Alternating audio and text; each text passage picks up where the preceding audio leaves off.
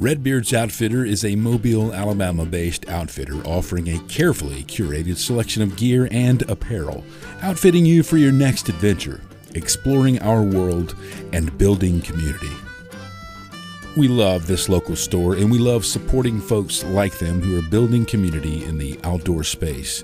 Plus, they have some spectacular apparel for Alabamians and all the gear anyone would need to be ready to enjoy the outdoors. Use promo code TSO for a 20% discount online or visit them in store. Visit redbeardsoutfitter.com for more information.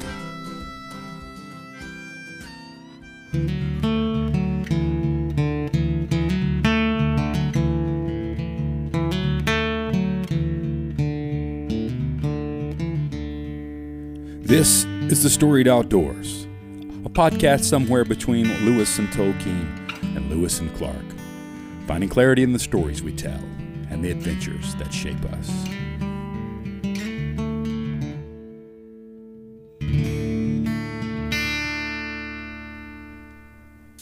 Welcome to the Storied Outdoors. My name is Brad Hill, and I'm joined as always by my good friend and co-host Brian Gill.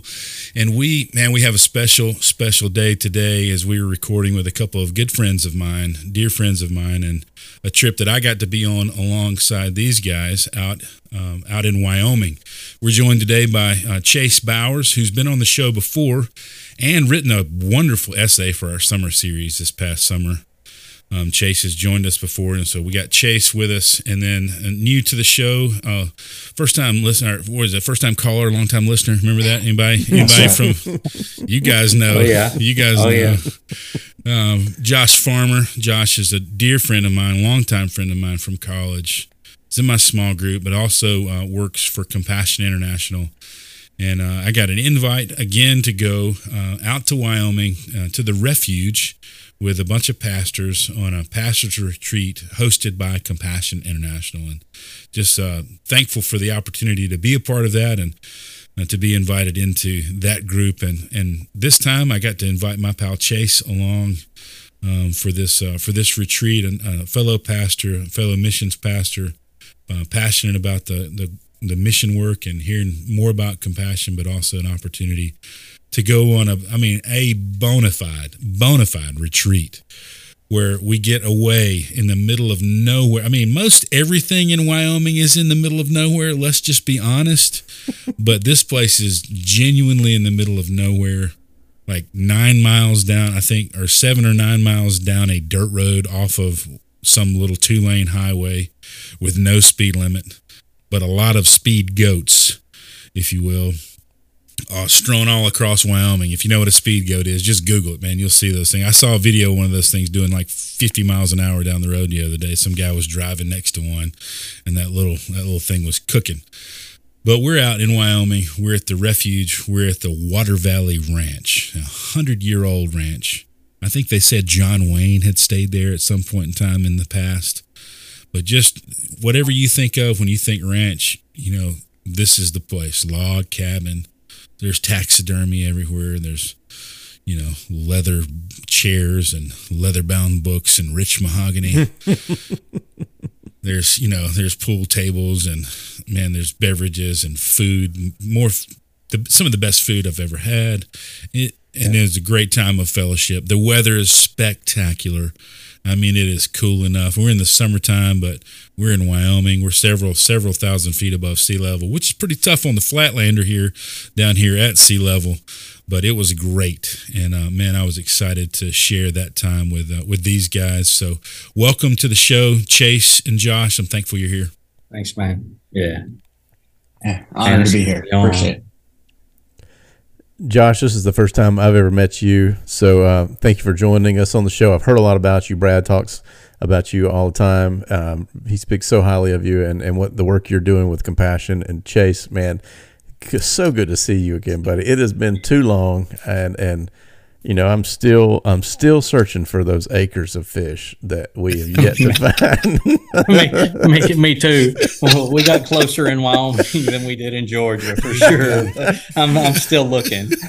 Man, hey, so let's talk real quickly about Chase's essay. Buddy, I could not read that thing without just crying my eyes out. It was so beautifully written. It was so touching. Such a story of redemption, and and and good fishing stories. And, and man, just a fantastic job, man. Great job. If, if you're listening and you haven't gone back and listened to that during the summer series, go listen to that one. That's a very very well done essay. Thanks for sending that in, Chase.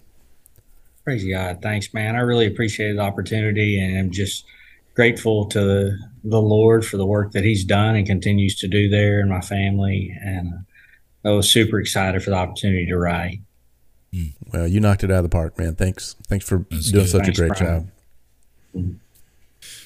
Chase, there was uh, one of the days that we were there fishing. Um, we we went out, me, you, and uh, another couple of guys went out, and uh, we we went on a, a pretty significant hike, and it was beautiful. Um, I remember one of the, my favorite memories of that is is you come up on that ridge uh, away from the away from the cabin. There's this this lone huge yeah. huge ponderosa pine just kind of it's all by itself sitting on the side of that on the side of that mountain there and you know and we walk right past it as we get as we get closer to it it just get, looms larger and larger. But we passed it uh, going out on the way on this very like narrow trail, very steep trail. We could see the river down to our left as we went out, and we fished a while, and uh, it was an it wasn't that great of a day. And then we started making our way back, and uh, I distinctly remember you guys decided to to try a different a different path. Big guy here was I was tired. I was like, you know what? I'm not chancing it. I know I can get back this way. I'm going to go back this way. Yeah. So I made it back to the camp. You stick to the old roads. I stick to the old roads, and yeah. I, I, make it back to the camp, and I get my you know my waders off, and I'm drying out, and I'm eating a sandwich, and I got me a, my, my beverage, and I look up and I see Paul walking this way on this side of the river, holding his waders over his shoulder, soaking wet. And I was like, well, what'd you do with my friend? Where, where's my friend? Chase. Will you fill in the gaps of what happened between when you guys left me and yeah. I was eating my sandwich? A, a, decision was made here. I've got to know yeah. what happened. oh, yeah. So, yeah, we're going back on this ridge, and it's probably 100 feet above the river. And you know, Paul's old happy Paul just talk you into anything. He goes, "Hey man, let's let's go down there. There's got to be fish down there." And gotta you know, be. the river's running fast, and the guides have walked us past this area of the river, not fishing in it. But Paul is convinced. So I'm like, "Yeah, I'll, I'll go with him." And going down, it's an easy trek, you know, because going down, we're going always down. easy. Yeah. Walk some, slide some, right? And we get down, and we're just in a flat spot, and the river is rolling, and uh, it's it's between you know knee and hip deep, mm. and uh, it's it's tracking, and there's a lot more big rock than small rock, so it's hard to find your footing. But Paul's Paul's six four, you know. I like to say I'm five nine and a quarter with shoes on, right? and uh, so Paul Paul's big guy, taller, and he he's moving faster than I am, and he gets past halfway, but he he's kind of standing stuck, and I I see Paul go down water and I think, the oh. Oh no, yeah, like he's he's oh, soaked. Boy. Like I experienced about 15 minutes into our Georgia trip, and I watched and made sure Paul got to the bank on the other side, and I just I thought, soaking I'm not, I'm not doing this. So I yeah, so I try to climb back up this embankment, and I get about halfway up, and I see a deer trail. I can't get the rest of the way up, so I just start following this wildlife trail, and I mean, there's areas where I'm walking to slide. I have to throw my fly rod backwards across a little ridge and jump across it. And anything I can grab on, I will. I'm going up and down. I get get stuck in one spot, and you know we're in the middle of Wyoming, and you're seeing taxidermy, and there's spots where I'm just going hey bear and not really worried, and then there's spots where it just feels like there's a mountain lion staring, staring at me. Yeah. Yes. And uh, and I'm in waders, and it's hot, and so I, I finally, I literally had to crawl under some underbrush. Uh, and when I crawled under, I could. We're talking hands and knees here, and hands and knees. Yeah. Oh, yeah. Wow. And uh, what kind of I, trail was this again? It was a wildlife trail, okay. but the trail ran out. Oh, okay. I literally. Okay. okay. I mean this this is a not where I wanted to be. Oh, right. No. I'm. I am. I know there's a river. I know there's a cabin across it. Even the deer were like, essentially, nope. I'm lost. well, here's here's the thing. I come up under this and I hear there's been a mule deer doe right across the river from where we're staying. Yeah, we've seen and that I hear, thing all week. Yeah. And so I hear what I know is a doe kind of hissing or blowing. And I just start looking for her. And I I saw her and just started walking toward her. And I'm I mean, I'm hot. I've been at it for about 45 minutes. And uh and so she um so she finally pops up and takes off and I see her and I just start blazing then. It's it's golden. I realize, oh, I'm I'm not far from home. I get back there, cross back over the bridge, and then went and found Paul and drowned him, you know. no. no, it was it was not his fault. I, I, I decided to go with him. It did not go well. So uh, I went back to a great, great lunch and enjoyed uh, lunch, a cool drink, and just kind of chilled out a little bit, and then then went to this little honey hole with Brad, this little little lake where where we found some fish. It was a good time. Oh man, oh the little upper lake that was a oh yeah, just a pristine, beautiful little lake, slam full of slam full of little trout and uh, some big trout. And then my favorite fish that we caught all week were those beautiful brook trout.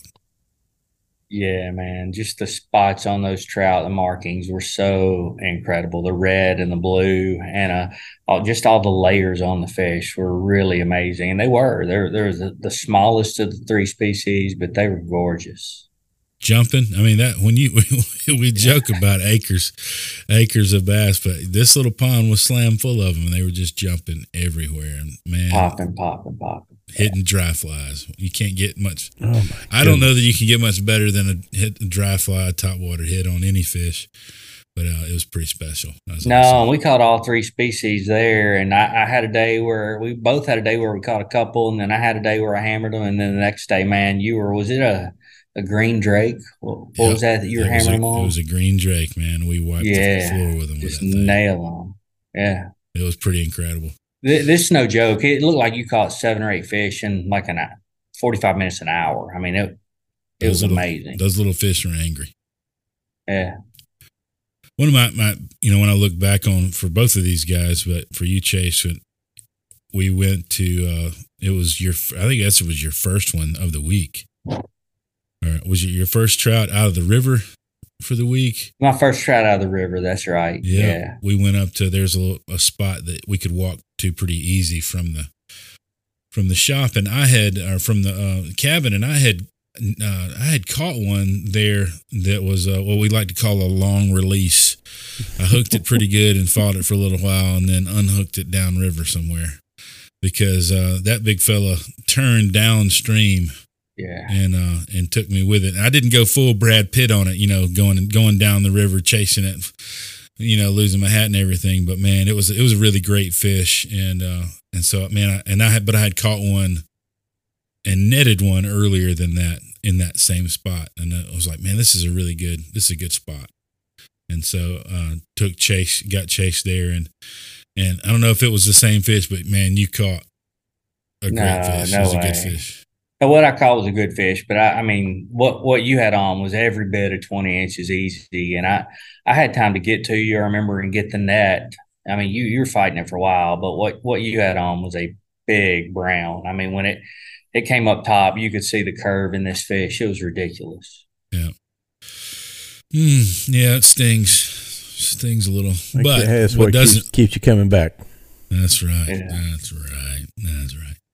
Well, what doesn't sting was getting to net. Uh, you know, be the be the net man for for you and and uh, be able to net that that beautiful brown trout that you caught out of that spot too, man. That was awesome.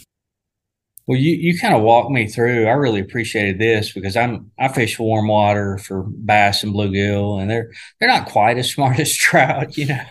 and uh, and and and so you kind of walked me through just the the lanes to really to put the fly in and and with the river rolling got me into some slower water and and uh, and sure enough got on a, a, a nice little brown that was a good fight. It was a whole lot of fun beautiful fish. And uh, um uh, I was I actually got a got a sticker the other day kind of got away. I'm gonna remember some of these species that I catch and uh bowed just like a picture I got of it. And it, it was so much fun so exciting. And uh, and it was great to great to catch it. Of course, the, to have the experience with a really good friend is what what makes it Absolutely. that you you were right there, and uh, it, it was just such a super day, and and in the middle of nowhere, like there's there's no distraction, there's nothing else going on. I mean, it was just such a great time. Mm. Yeah, I've been working a I'm working on my guide skills. Maybe one day I can uh, retire and be a guide. That'd be be awesome. The old Captain Redbeard, the tales of Captain Redbeard. Man, as long as there's a Storied Outdoors discount for that, I'm I'm down for it. Yeah, I, I'm hoping that there will be. that's right. you got it. You got it. Talk about we've caught fish and catching fish is fun, right? But talk about like this maybe some more of the spiritual reflection on a week a week like that at the refuge. Yeah, I mean, you. I mean, you had told me that it was in the middle of nowhere, and when, when we pulled up into the town of encampment, and the only establishment there is the Mangy Moose, I thought, oh yeah, this is this is going to be uh, in the middle of nowhere, and so. You, I mean, you said it. We see these mountain goats going out, and uh, it's it's however many miles. It's about forty five minutes of just slow going, and then you you drop into this little valley and it really is like a refuge and there's no cell service and uh, their wi-fi is hidden and so um so and my you know right as i'm getting in my son's having a travel issue and they were great let me get on the phone but then i was off the phone and uh, making sure my son was going to make it to rwanda okay and he did and then it was just like quiet. And so because it was refuge I, I think i've told you this brad i just took a different little piece every day of Psalm 46 1 and just would sit down and look at the mountains, listen to the stream, and write about how the Lord's my refuge and how He's my strength and how He's present help in trouble. And and then that last part, we will not fear. And so the whole the whole weekend, I was either talking to people face to face or talking to no one. And there were just sometimes hours by yourself, a silence of just walking to a spot or walking from a spot and uh in in the middle of this beauty remembering that there's a guide who made this and this is just one little spot of all these amazing places he's made. Uh, I, I, came away really rested and with just a lot of wind in my sails. Mm. and it was it was a super time and and and also the the people we were talking to were like-minded people who've gone through some really similar things and so kind of kind of walked away going well either i'm not crazy or if i am crazy it's not because of this you know? And uh um and just knowing they're they're good brothers just doing the same work all over the world all over our nation and uh and the work of refuge both to encourage pastors and then the young men and women who are serving and guiding and leading horse trips. I mean just tremendous individuals and you can see the character of christ growing up in them and you know, we'd say a prayer at night, talk about things we're thinking through, learning uh, during the day together, and then just a little discussion we had around what what were like world class meals. I mean, sous vide brisket, uh, prime rib. Like uh, that was that was insane. It was just such good food. The whole the man, time was the incredible. man deep fried a prime rib in a yeah. in a cast iron kettle that a cauldron. Yeah. That's not a kettle. That's a straight cauldron of yeah. oil on a pitchfork. It was unreal. Yeah. It was unreal. Yeah, if you've not tried, I mean, this is this is rib, this is should. way past this is way past fondue. This is this is as fun this is as fondue as it gets, man. Pitchfork fondue. That's what he called it, right? That story just kept getting manlier and manlier. oh yeah. then he put it I on a oh, never, I have never felt more manly than that moment with it. That was crazy. Yeah. I, I, mean, I've got that on video for this episode. I'll, I'll, I'll, make sure we post that video so you can see those things going. We're not even remotely kidding. It was incredible. No. And then afterwards, he asked us. He had the audacity to ask us if we wanted a deep fried yeast roll the size of our head. Do you even have yeah. to ask? I mean, might as well. oh, why not? Chase is over there. Chase has got a handful of Oreos and Twinkies. Like, hey, throw those in the fryer too. I've been to the Texas State Fair. That's right. That's right. That's right. Oh man. Oh, oh that's so good. Wow. Well, Josh, uh, man, you, you, working for Compassion, you get to invite people to that trip. And, uh, you know, that's not the only place you guys go. You guys go other places and take pastors and love on pastors in other ways. You also take pastors on, you know, those kind of started when we couldn't go to sites with compassion, right? And so this is another way. Right. Like, what are ways that we can, you know, continue to invest in pastors and uh, and and so you guys started taking them on trips like these, and so y'all do some other trips like these. What is it like for you um, to go to lead one of those trips, but to also take part and be, you know, on one of those trips? Yeah, it, look, it's it's a, a, dream job that I get to do. Honestly, of, of the work of on two sides of it like the releasing children from poverty, like the calling to serve kids that are marginalized, that have no hope. Like my calling has come from uh, a lot of my own uh, life and upbringing and brokenness there. Uh, and so it's a tremendous honor. At the same time, on this side, uh, to serve pastors as a former youth pastor, and church work's not easy. Um, some guys have better seasons, great seasons. Um, but inevitably, like there's hardships going to come, and whether you're dealing with just life with your people or difficult people in your church, like it, it, it's very difficult. And so I love that we get to serve the church. That that I've tasked from leadership down to serve pastors, serve the church, um, help them connect with who uh, who God is, uh, and, and, really awesome places. So trips like this, uh, it, it's a little surreal that I get to participate, that I get to invite pastors, treat them to such a unique experience. Um, and then there's tension whenever I go to these trips because it's beautiful, it's fun, and it's enjoyable. Uh, but I, I, tell my coworkers all the time, like we're, we're always on when we're on those trips. And so, and that's okay. That's m- my job is to be there to serve. And, uh, you know, I, I did not have the success with the fish that you guys had. I mean, the first day was just blank, just, you know, nothing. Uh, second day, um, did a little uh, lake fishing or pond fishing, nothing. The guy, the pastor I was with, Brandon, he caught a lot of fish, which I'm grateful for. Uh, and then on the last day, uh, the morning session just blanked. But Rick, who was um, I was going out with, uh, he had not caught a fish all week either. And I just remember walking and and, and, one of those moments saying, uh, Lord, I, am grateful to be here. It's been a wonderful week.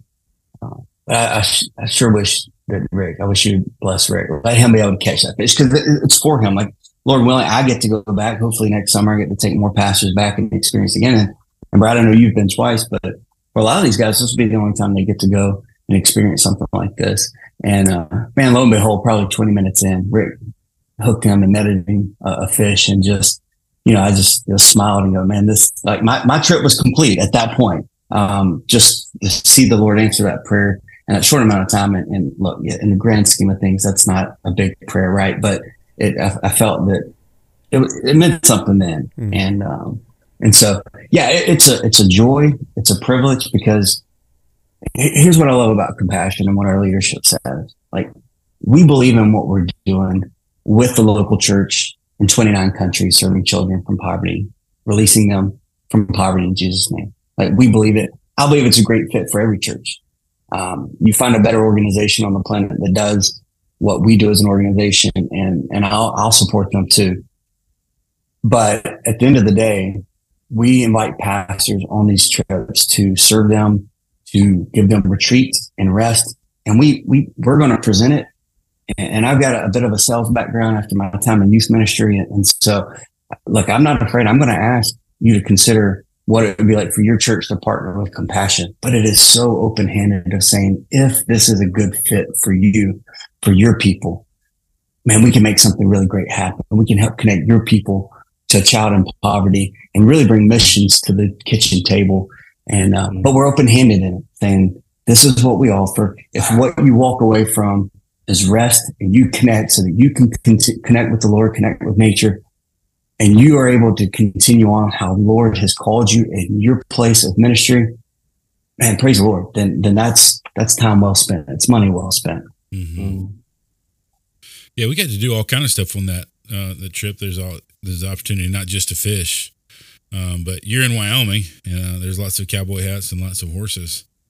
Um, I did not. I, I, grew up with horses, and so like it's not that novel for me to go on a, a like a horse ride. It, it's a lot more work. I, I still kind of see the work, the the work it. You got to you know you got to do all that leading up to and afterwards. So it wasn't as appealing to me. And when I was going this time, I'm like, dude, I'm gonna fish.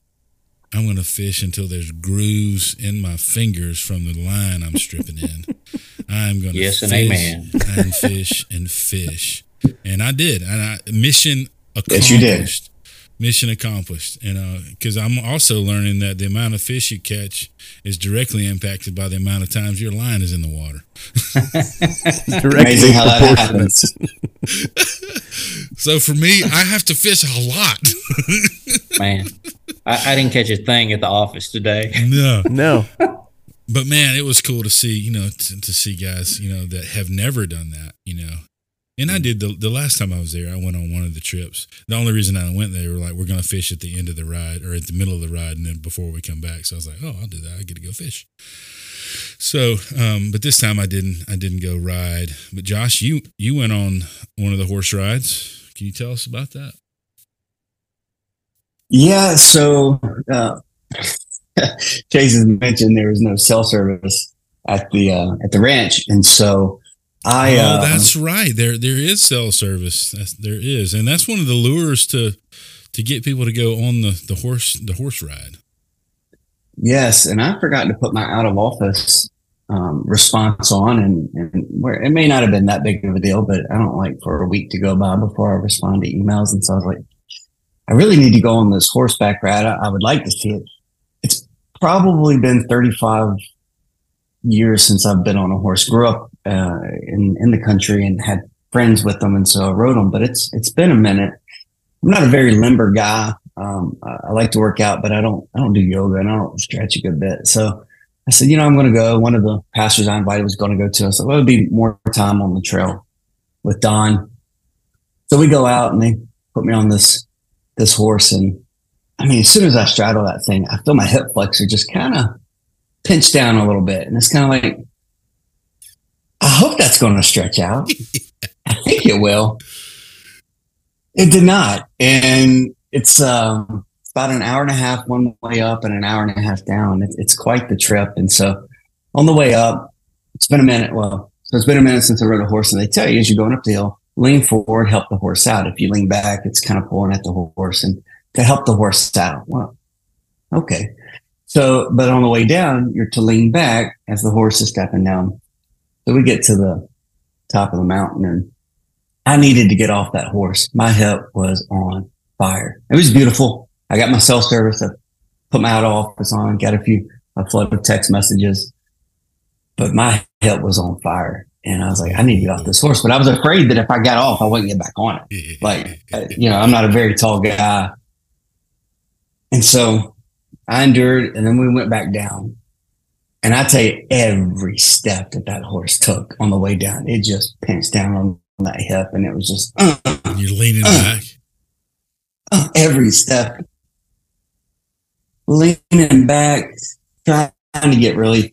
I never found it, and we finally, but it really didn't. And so we get back to the stable, and I, I can't move. I can't move my legs. My like from my waist down, both my hips are just like seized up and and the young lady was trying to help us. And I mean, the guys got a good laugh at it. And I mean, it's it's a funny story, but I, I didn't know what to do. And so she's like, kind of like, I couldn't even swing my leg off the back end of the horse. Like I had to go, like almost fall off, go the front way, and just slide off the horse. And I didn't know if my legs were going to work. I, I, I, was like, I, am ho- yeah, I'm I'm hoping that they remember and they do their job. And, and thankfully they did. But I mean, it was like a cartoon. You see a character of his legs just bowed out, like when he gets off a horse, and I, I could barely walk. And, and the guys like they're they're laughing. There's three three other pastors, and and you know I, I was laughing to prevent from crying. I was in so much pain. and then they were like, you sure held it together pretty good. I was like, well, the last thing I want to do is ruin your horse. That's the always being on part, right? It's like, I didn't want to ruin your horse ride. And so I'm suffering in silence. But man, they, they helped me. There's a step up out of the stable. And they, they I mean, I felt like a, a grandpa, man, but they, you know, they helped me up and uh, walking a few steps, loosening them up a little bit. I thought I'd be down for the next day. Yeah, we all got a good laugh out of that. Well, they got a good laugh out of it yeah. Like, the next day, and I was like, the only way I'm getting back on a horse is if somebody's got to carry me out of this valley, and you're going to put me up there like I'm a dead body. I'm not saddling a horse. Drape him over the the hind end. yeah. Yep. Oh man, that's rough. Gosh, man. But I, you made it. But Oh. you made it. I did make it, and, but I won't do it again. So Chase, can we kind of uh, come back to your some of your things going on? Um, so Yeah. when you're um, man, like let's talk about the um, what maybe I think you talked a little bit about earlier about kind of some of the spiritual things going through the Psalms. What are some of the things that you learned about yourself uh, in this in this time of reflection and, and just kind of being removed from from everything? Um, and maybe what is something that you learned about God in this whole thing? Yeah, I, I mean, I think when I started, I would just write down a bit each day about this little phrase in scripture. And I think a thing I learned about me is that I don't slow down enough. Uh, and I'm I'm for. I mean, I'm we're going through a, a series called Formed by Jesus right now on the disciplines, and I'm talking about solitude and Sabbath this Sunday. And so the, Lord rested, God rested from his work, but it was after six days of work. So I'm all for work. It's, it's a good thing. Uh, but, but when I stopped, I, I woke up without an alarm and got up before breakfast and I didn't have anything to do, which is, is a, is a really amazing thing because there aren't just aren't many days where I wake up and I don't have something to do. And so, uh, I mean, it's really evident in southern Wyoming, but God is there. And He's always there. He's there when I forget. He's there when I don't trust Him. He's there when I need Him. He's there when uh, the most difficult days of ministry are happening. Uh, and, and He is very present. And so I stopped without a, a phone to distract me, uh, without seven meetings in a day with being able to read whatever I wanted to and talk to the Lord about whatever I wanted to. Uh, there's, there's a verse in Psalm that says, uh, like a weaned child comes to his mother, we come to you. And it was one of these moments where you, there's really just a freedom of, I'm not coming for milk, I'm coming for intimacy. And just, there's just time to be with the Lord and I think we live. I, I read a, a, a, guy or listened to a guy the other day said we all live like heart surgeons on call, and uh, and and I so I live like I don't have time to slow down. But really, I think what that reminded me of is whether it's it's you know my morning wake up is five a.m. Uh, whether it's here in that moment at, at this chair I'm sitting in, or whether it's another moment, I've got to stop and and be still. Mm-hmm before the Lord and be in His presence. Um, and sometimes that takes work, but it lands in rest.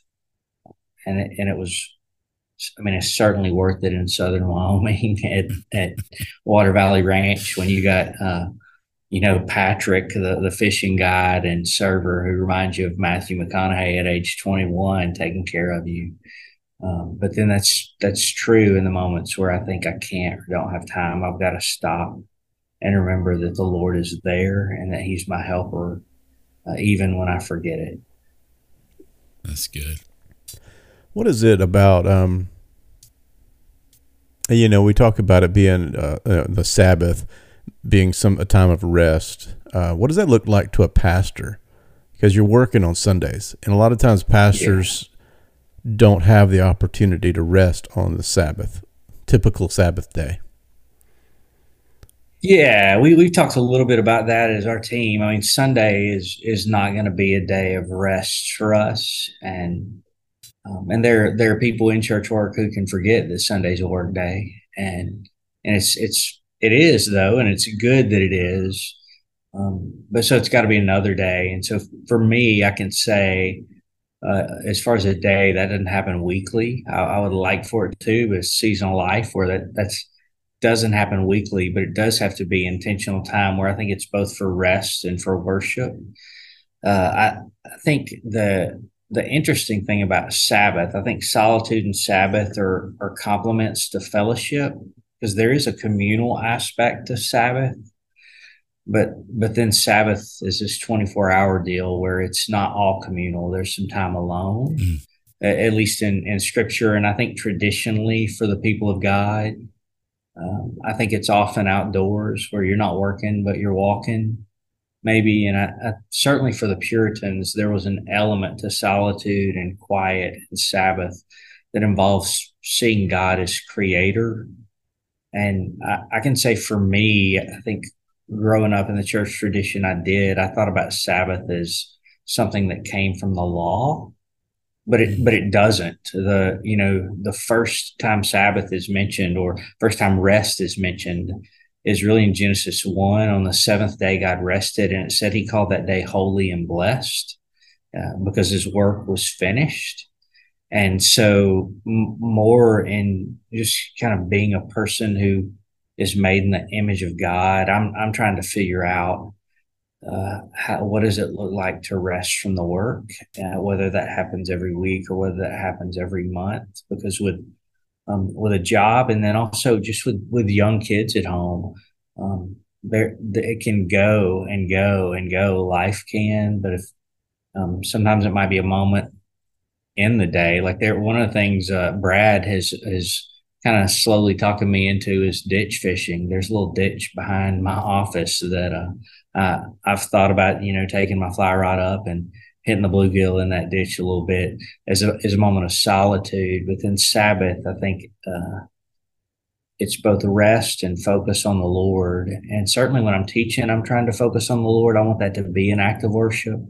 But I might also be thinking about somebody in the 10th row whose marriage is falling apart. Mm-hmm. So that's not really rest. And so I, um, I try to find days that are not a Sunday where I can slow down and sometimes be with the Lord in the book and sometimes be with the Lord in the outdoors and there's a um, just experience his presence. There's a rabbi, his name's Abraham Heschel. He said, if you work with your hands, Sabbath with your mind. If you work with your mind, Sabbath with your hands.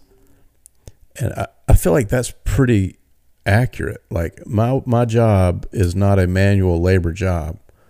It's I'm, yeah. I'm working with my mind, but man, I find so much rest in having a that fly rod in my hand, cutting wood in the backyard, weeding in my garden, you know, those types of things. I really get energy from those types of things. So what are what are some of your thoughts on on that quote?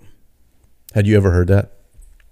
Uh, I had not heard that quote, and I'd never heard of Heschel until this week. And I heard someone reference him, and and read someone reference him, kind of in a 24 hour span. And so his book came in today. It's in my backpack, and I'm I'm busting it open in the morning. But I think I think yeah, that that's right. That um, like my uncle John, who's a real formative guy in my life, he worked with his hands, and so for him, a Sabbath was going to be a stillness mm. for sure. Yeah. And and for me, I'm in an office staring at a computer or a book or or talking with people, and so for me, it's going to be outdoors, and and sometimes it can be with people. Like if I'm my wife or my boys and I'm outdoors, it, that is a good time for me. Yes. If I'm alone with the Lord outdoors, that is a a time for me that is restful. Even like you say, even if I'm doing something. Mm-hmm uh, I, might be plucking ears of grain, but that doesn't feel like work, mm-hmm. right? Because Sabbath was made for man, not man for the Sabbath. Mm. That's good. Uh, you know, for me on that trip, uh, I think back to you said you said something that resonated with me, Chase. Of like I woke up and I didn't have anything to do. Mm. You know, I was like, usually whenever I go, you know, fishing, I go, I'm looking at my clock, going, all right, what time do I need to be finished today? Uh, we weren't looking at the clock. We were looking at when does the sun get? When is it too dark to keep fishing? That was that was our time of of finishing on that trip. And but man, you know, days just like time felt different there on that trip because of that. Because we weren't looking at our watches or our phones, and it, it made me feel like you know there's real rest or there's real Sabbath. I don't know if it's Heschel or not, but I remember Eugene Peterson quoting another a rabbi about uh, about Sabbath, and and he talked about what the what the temple did to space, Sabbath does to time. And and yeah. I thought about that on that trip of like this is real this is real Sabbath because I have virtually no concept of what time it is because I'm not worried about time. You know, I'm just like where I am, enjoying the place that I am and the people that I'm with. And I don't have to. I mean, the time is, you know, it's helpful. Um, and we certainly need a good schedule, and I need a good schedule. And you know, I, we didn't wake up with our alarms. We woke up when we woke up, and that was incredible. And so, man, it was good. I mean, it was genuine rest when you're not really looking at the clock, going, "Where do I have to be next?" Right? Pretty yeah, rare. Pretty that, rare. I think it's I think it's Comer in a Garden City that that references something similar. That he says that's one of the things that distinguishes Christianity from every other religion. That and for Hinduism, there's a Ganges River, and for Islam, you got Mecca. It's a space. For Judaism, it would have been the, the temple until yeah. Rome came through in AD 70. Uh, but but for us, for believers in Christ and followers of Jesus, it's it's time and really ultimately he he is our rest the, the, the rest for the people of god is found in jesus that's good josh we got you back looks like yeah i think so what um you said you had not caught a fish all week but you did catch a fish didn't you i did and, and you know that's the um part of that tension you know Brian, I know you had asked, you know, what, what, what I do. So when, when I'm on, I'm, I'm there to serve the pastors. I want to make sure that they're having the best time, right. that they're resting, that they're catching fish. And, and that's the tension. And, you know, the byproduct is I, I get to do that. You know, Brad, you mentioned some other trips. We take guys pheasant hunting. I'm not a hunter, really not a fisherman either. Uh, occasionally, uh, I'll, I'll hit a bird when nobody else is around, but, uh, uh on those trips, but, but fishing, it, it just seemed to be kind of the same way.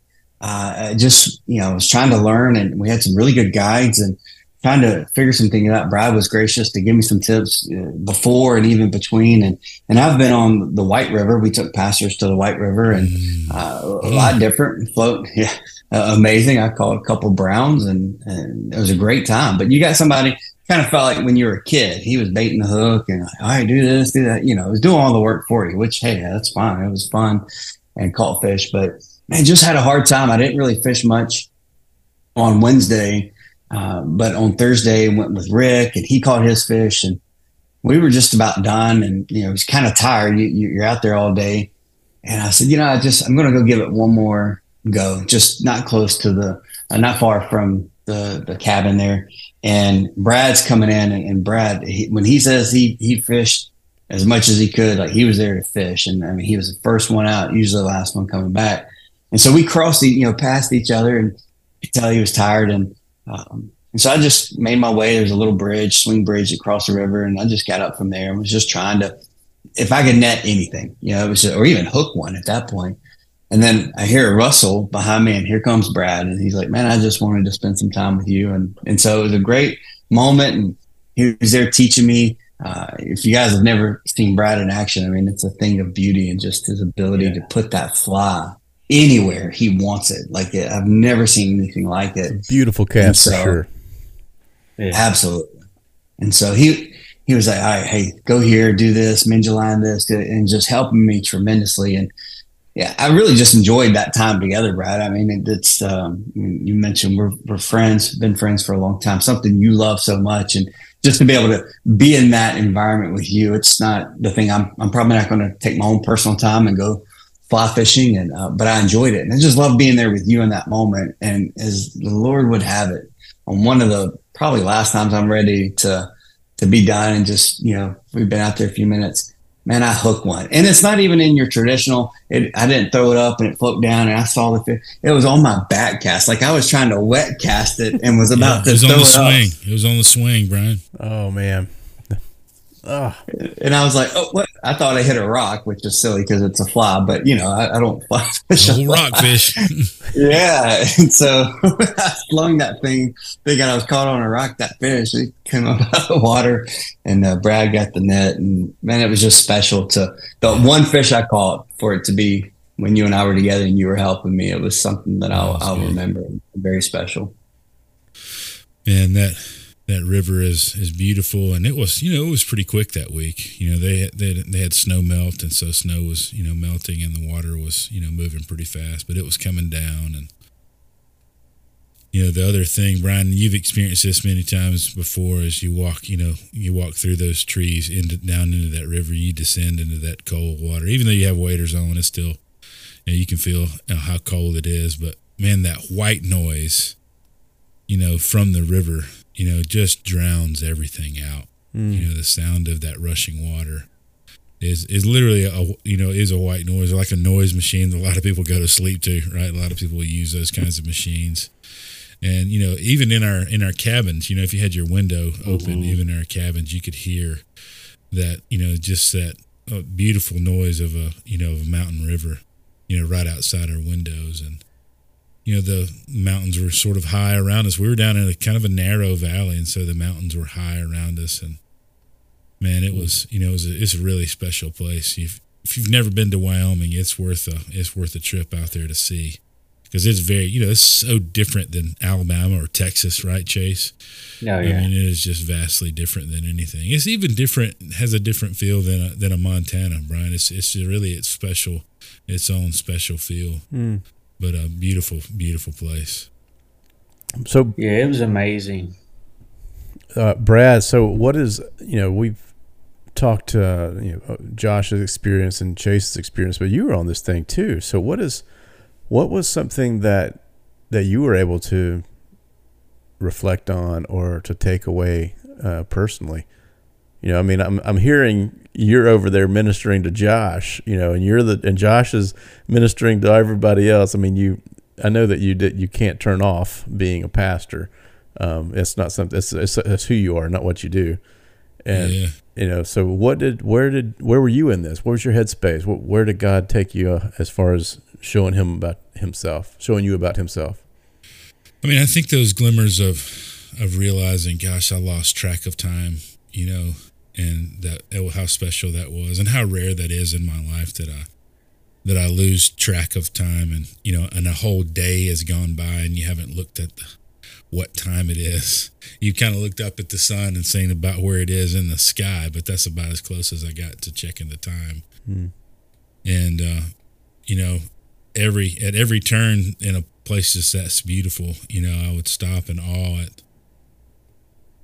I mean, there, there's one hike where you hike out of you, you, you cross this, you know, you know Robinson Crusoe kind of bridge. It's a rope bridge and it's kind of bouncing, you know, and you're kind of walking across the, the river, and you kind of get in rhythm as the bridge bounces and you make it across the river.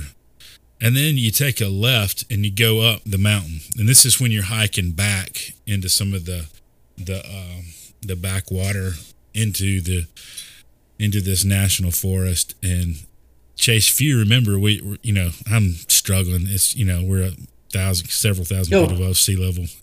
we're breathing pretty And you, hard. and you go, yeah, and I think our elevation then we went about a thousand feet up from there, and then over a mile back in. Yeah, yeah. But we went up and trees, you know, disappear and you look down and it's, you know, it's it's desert like and they're little tiny little flowers and nothing's higher than, you know, 12 inches off the ground probably. And there are rocks and it's desert like and then we we followed that little trail on that kind of ridge. And then it descended down into this little little valley. And and as we went down um, there's a stand of aspen trees and evergreens. And and and this is in the middle of the summer and there's a little creek down there. The temperature changed by like 15 degrees probably. And we broke into these trees, and all of a sudden it feels like tropical because it's so green and it's cool. And we were just like a hundred yards that way. We were just in the desert, mm-hmm. and there's no trees. And now there's trees of a different kind, and it's all green. And there's there's ferns and there's flowers and there's aspen trees, and they're quaking. If you've ever seen the aspen, you know they're the quaking aspen because when the wind blows, their leaves tremble like the ground's trembling, and it's so beautiful and they're green. And um, in the fall, they're beautiful. They're ye- they're like a bright orange yellow, uh, incredible. But they're green because we're in the midst of summer, and then we hike out of there, and we hike up a little bit, and now there's a whole different ecology you know, of of pine trees and uh, you know ponderosa pines and evergreens, and it's a totally different set of plant life. It's incredible within the span of what was it, two miles at most, not Yeah. even that. Yeah. And so you just marvel at the complexity of creation. You know, I wanted to take a picture of every little flower because they were all so different and they're beautiful. And then you're wondering what's around the bend. Hey bear, hey mountain lion, you know. um, you know, what, what are you gonna see? Are you gonna jump a deer? And just like around every corner, I'm, you know, in expectation of of something, you know, stupendous, you know, and it's incredible and it's beautiful. And so like my heart was super full with being in a place like that. That's so far from, you know, from home and it was you know so adventurous. And then you go back to the cabin you know and there's you know there's a taxidermy a full body taxidermy mountain lion and you know the, the sobering reminder that there was probably one of those watching you the whole time. You were taking pictures of flowers. Ready to eat you. Right Yeah. but man it was incredible so you What's know in mountain heart- lion poop? Well, cameras and flowers. cameras and there, a little red little red beard That's right. little red beard bits of beard but um yeah heart was full and then and then probably you know my favorite thing is in the evening you know in june it's cool enough to have a fire and all you know so in the background you have that sound of the mountain river. The stars are brighter than you've ever seen them because there's no light pollution. And there's faces all around of pastors of guys that go through what you go through every day. And we're all sitting around the fire and their faces are lit up by the warm glow of uh, of a fireplace. And we're all sitting around talking and, and fellowship and just the the fragrance of of worship and uh, just a sweet aroma as I will say. And if anyone knows me they knows they know what that fragrance and that aroma is. And it's a sweet aroma unto the Lord. And man it was a good time. And heart was full you know. And I'm thankful to have been there. But very rarely do I not look at my watch, and so it was a real blessing to not ever look down at the old watch and go, "I have to be somewhere." Nope, I fished until my heart's content. I promise. I milked every second. Man, what a great opportunity and what a great ministry that is to pastors. I mean, what what compassion is doing, the refuge, and it's like, um, the the I, I can't imagine who's I don't know who started it, but you got to think it's somebody who's experienced what being a pastor's like and knowing that what that need is for people to get away, not have to worry about who's going to sit in the pulpit, not going to have to worry about who's going to go minister to someone at the hospital, back home. I mean, a true time to refuel, you know, and, and reconnect. You know, um, yeah. Wow, what a great opportunity, and, thanks for all that you guys are doing, Josh, with that. That's a Brian. That's it. That the guy that started it was a pastor, and uh, some guys took him fly fishing, and it changed his life. Mm. They they got him away, and that, that was his heart. That's that's how he started Refuge. That's awesome. Yeah. That is so cool. Well, how Josh, can I- go ahead, go Brad. ahead, Brian. No, I think you were going to say the same thing as me. Go ahead. Yeah, we have our plan. I just wanted to hear uh, wanted to hear from Josh on. We've had you know those of you that are longtime listeners uh, have have listened and heard uh, the legendary Wes Stafford share his story. Man, what a treasure that man is, and and how he's given his life to to do what he's done with compassion and building compassion. And just man, I I will forever treasure that conversation that we had with Wes on this podcast and i'm thankful that it'll be there you know it's recorded and we can go back and and enjoy that so if you have not listened to uh, Wes Stafford's, mm. Dr. Stafford's episode, please go back and do yourself a favor and and hear from Dr. Stafford and hear his heart for for for this work. But Josh, uh, man, can you share a little bit about what compassion does, and more importantly, how people can, if they're listening, think, I mean, I want to be a part of that. How can they how can they join up and and be a part of sponsorship?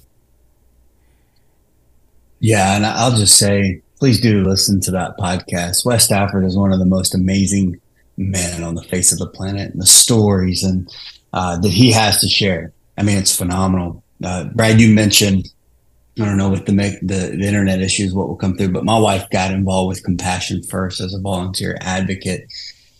And we were invited to Colorado a couple times uh, over the years before working for Compassion and got to meet Dr. Stafford. And that man, in the uh, uh celebrating Compassion's 60th anniversary over 11 years ago, we were introduced to him. And he sat and talked with Paige and me for 15 minutes, undistracted, not looking to see who the next person is, in a room full of very important people. Uh, he was zoned in to us, with us, and just present with us. And it just meant the world mm. to us. And so he's the real deal. Every bit of, of who you think he is, he absolutely is A few years ago, I walked into the hunting lodge in South Dakota, and Wes Stafford was on that trip, and I was fanboying, just un- un- unbelievable that I was able to be there with him. Such a legend. Under Dr. Stafford's leadership, we saw the ministry take off from serving about 800,000 kids to the 2.2 ish that we're serving now, 2.2 million around the world uh, in a very short amount of time. Um, and, and, it really comes back to what even he shares about is the decision to double down on what we do in the name of Jesus. Uh, and so compassion is about releasing children from poverty in Jesus' name. And to do that, we work with the local church, with indigenous pastors to help them disciple children uh, that are often not even seen uh, and certainly not heard from mm. in the world that we live in. You take the poor and the and poor children, and they become the most marginalized people on the planet. Mm-hmm. So, man, we work in 29 different countries. We just expanded to four new countries. Actually, re-entered into Myanmar, which was formerly Burma, within the last year. Um, and so, the, those 2.3 million children, they're real kids that are represented. Uh, they, you know, part of families that are connected to that community. That ultimately they need hope and, and, there's a great study that was done by a guy named uh, Dr. Bruce Wydick at San Francisco University. He's an economics professor. And they did empirical evidence to determine the, the effectiveness of sponsorship. And it's on our website, compassion.com. You can check that out, read the full thing.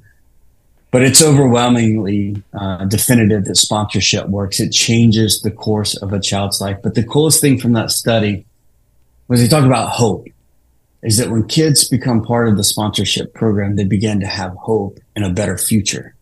He said, How do you really articulate that? And one of the, the coolest things I've ever seen is they asked children that weren't sponsored, they were living in abject poverty, less than $3 a day, to draw themselves in the rain. And those kids drew themselves with no protection. They were downcast. The picture was gloomy. And that was them in the rain. And then they asked kids that were in the sponsorship program, connected to, to a local church to draw themselves in the rain. The images were bright. You could see the sun. They had covering. Some of them drew an umbrella. Some of them drew them inside. And there was a countenance of joy and happiness on their faces. So Dr. Wydick's like, this is what we're offering. You, how do you measure that? But you give kids hope for something better. And man, it can absolutely change the world. And we see that, man. There are, are young adults that are world renowned neurosurgeons I had the privilege this weekend of spending time with a young man from the Dominican Republic. He used to make musical instruments with plastic uh, bottles and a microphone. And what drew him to the local church was kids singing with the real microphone, mm-hmm. and just had an article written by a Dominican newspaper that said Jesus called him through a microphone, mm-hmm. and so now he's a worship pastor. Those ten friends they used to play music with, Adam was the only sponsored kid in the program at his local church. But when he got a letter from his sponsor, his friend said, Adam, read the letter, read the letter for us. And those young men took those words of encouragement that a Sunday school class wrote to Adam on a regular basis, and they took it on as their encouragement. All 10 of those young men are followers of Jesus and they're worship pastors um, around the world to this day. So, man, the work that compassion does to release children from poverty in Jesus' name, the holistic development, not only taking care of the physical, the mental, the socio emotional, but the spiritual poverty that plagues children. Man, it's it's a joy to be a part of. I, I, I hope I get to do this the rest of my life. And so, Brad, you asked how can people be a part of it? One, if you go to a church, I would love for you to go talk to your pastor. We have a group of men and women all over the country that we get to serve churches. Like in my role, um, and we would love to partner with churches and help uh, connect them with the community, help them connect with the church. Uh, but you can simply go to compassion.com and you can sponsor a kid today and know that the difference you're making in a child's life, it, it, well, you won't know. And that's the cool thing. I think on the other side of eternity, the Lord will oh, give us that time oh, yeah. to sit and hear those stories. Like we're sharing stories, like we'll get to hear those stories of what a simple letter to a kid says, I love you. God loves you. He has a plan for you. Uh, you just, you just have no idea the impact you can make in a kid's life. That's awesome. We'll make sure to have those links on the show notes too. So make it super easy for people to, to click and find out more about compassion and what they do. I love it. Awesome. Thanks for sharing that. What uh, Absolutely. what's up, Josh for you? What's we always one of our final questions we always ask. What's your what's your next adventure? I know you have lots of adventures on the horizon. Yeah, there's two that I'd love to briefly mention. One, my son, he's 17, he's a senior, he's gonna he loves the outdoors. And so we're actually gonna do an Alaskan trip. We're gonna spend a few days in the northwest, see the uh, Cascade Mountains and Mount Olympia. So super excited about that in May. But my very next adventure, uh, Brad, you mentioned that these trips to uh, fish and other opportunities kind of came out of COVID when we couldn't take pastors to see our work. Uh, I'm actually taking a church from Jackson, Mississippi to go down and visit a couple of churches that they help partner with and sponsor kids at in uh, in Colombia. Awesome. So we'll be flying into to Bogota, spending a few days there. The coolest, I say the coolest part, like again, I, I'm I'm here to help the church, but the my boss and others have made it possible that I'm actually going to get to meet one of our sponsor kids, Abraham, awesome. that we sponsor in Colombia. So really, really thrilled about that. That's man, super exciting. That's so cool. Incredible. That's awesome stuff. Chase, what, what's on the horizon for for Chase Bowers' next adventure? Yeah. So you know, I just got back from kind of a nice one. Dropped my son in London to go to Bible school at Capernwray Hall, and got back about a week ago from that. But uh, on the horizon, my wife just uh, kind of out of the blue about two weeks ago said on spring break, what do you think about taking our two youngest sons to Broken Bow? So in Oklahoma, Broken Bow, Oklahoma, there's a ton of trails, and then there's a fishery where there's just a variety of species. There's trout, there's bass, and so over spring break, we're looking to go up there and, and do some fishing, do some hiking, and have a great time with our two youngest in the outdoors. That's exciting. I've never been. That sounds yeah. cool. I've I've heard about that, but I've never been there before yeah, same for us. It's like four hours away. Yeah. We've never been there, and so we're going to check it out. That's cool. You you mentioned one of the guys, and it made me think of a story I would love for you to tell from the trip, Chase. You mentioned our boy Patrick, and uh, there was a fantastic story about our friend Patrick, one of the young men that was a guide for the Refuge Foundation. Yeah, Uh, uh, are you talking about we're driving in yeah. and I was, we're just talking? Yeah. yeah. he Patrick is my drive, and we're going in, and I, I, look over at one of the pastors riding with me, and Patrick's just got this great iconic drawl, and I said it's like Matthew McConaughey.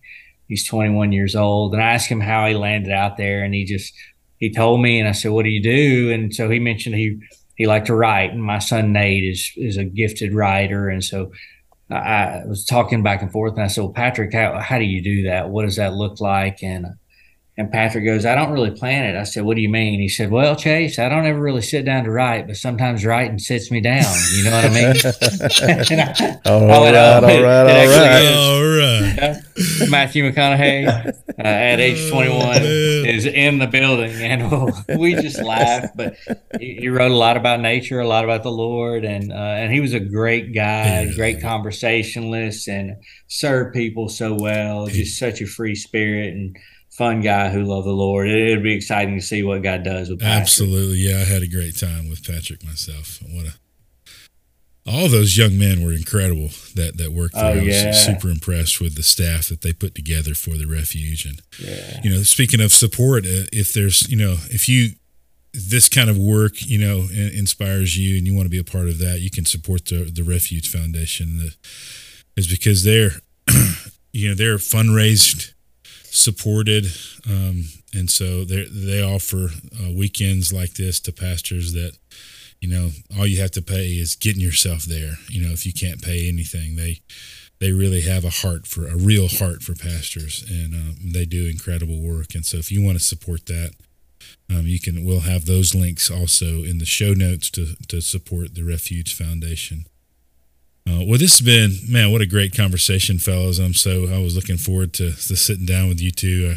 I, I remembered some specific stories that man I thought were worth telling and experiences that were worth sharing with our folks with the storied outdoors. And I'm so thankful that you've joined us, man.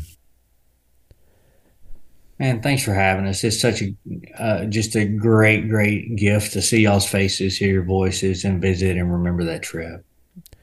Man, Josh, so nice to meet you, man. And um, and, and Chase, always is, is good to see you too. But I wish it could be face to face and uh and shoulder to shoulder throwing a fly rod. You know.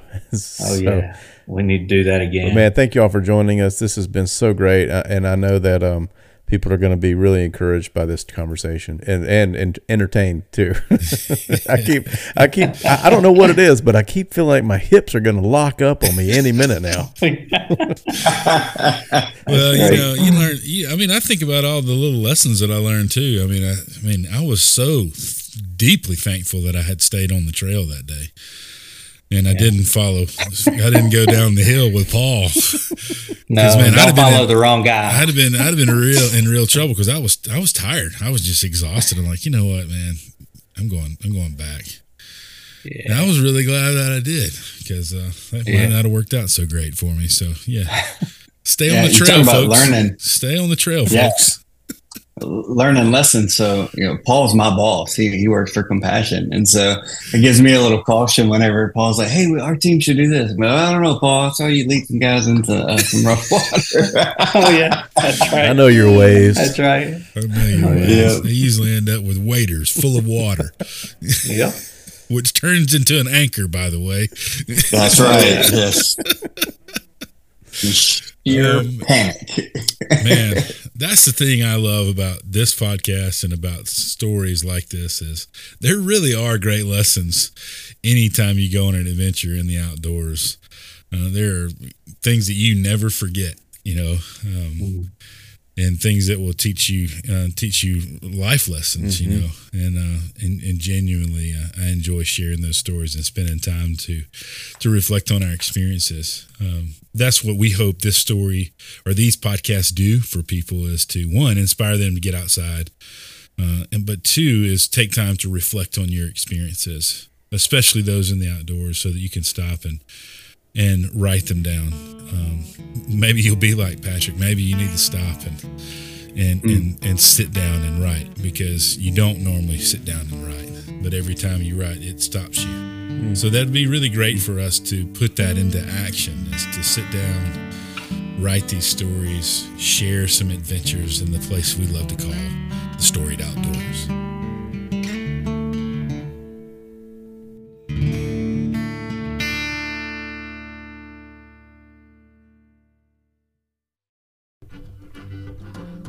Redbeard's Outfitter is a Mobile, Alabama based outfitter offering a carefully curated selection of gear and apparel, outfitting you for your next adventure, exploring our world, and building community. We love this local store and we love supporting folks like them who are building community in the outdoor space. Plus, they have some spectacular apparel for Alabamians and all the gear anyone would need to be ready to enjoy the outdoors. Use promo code TSO for a 20% discount online or visit them in store. Visit redbeardsoutfitter.com for more information.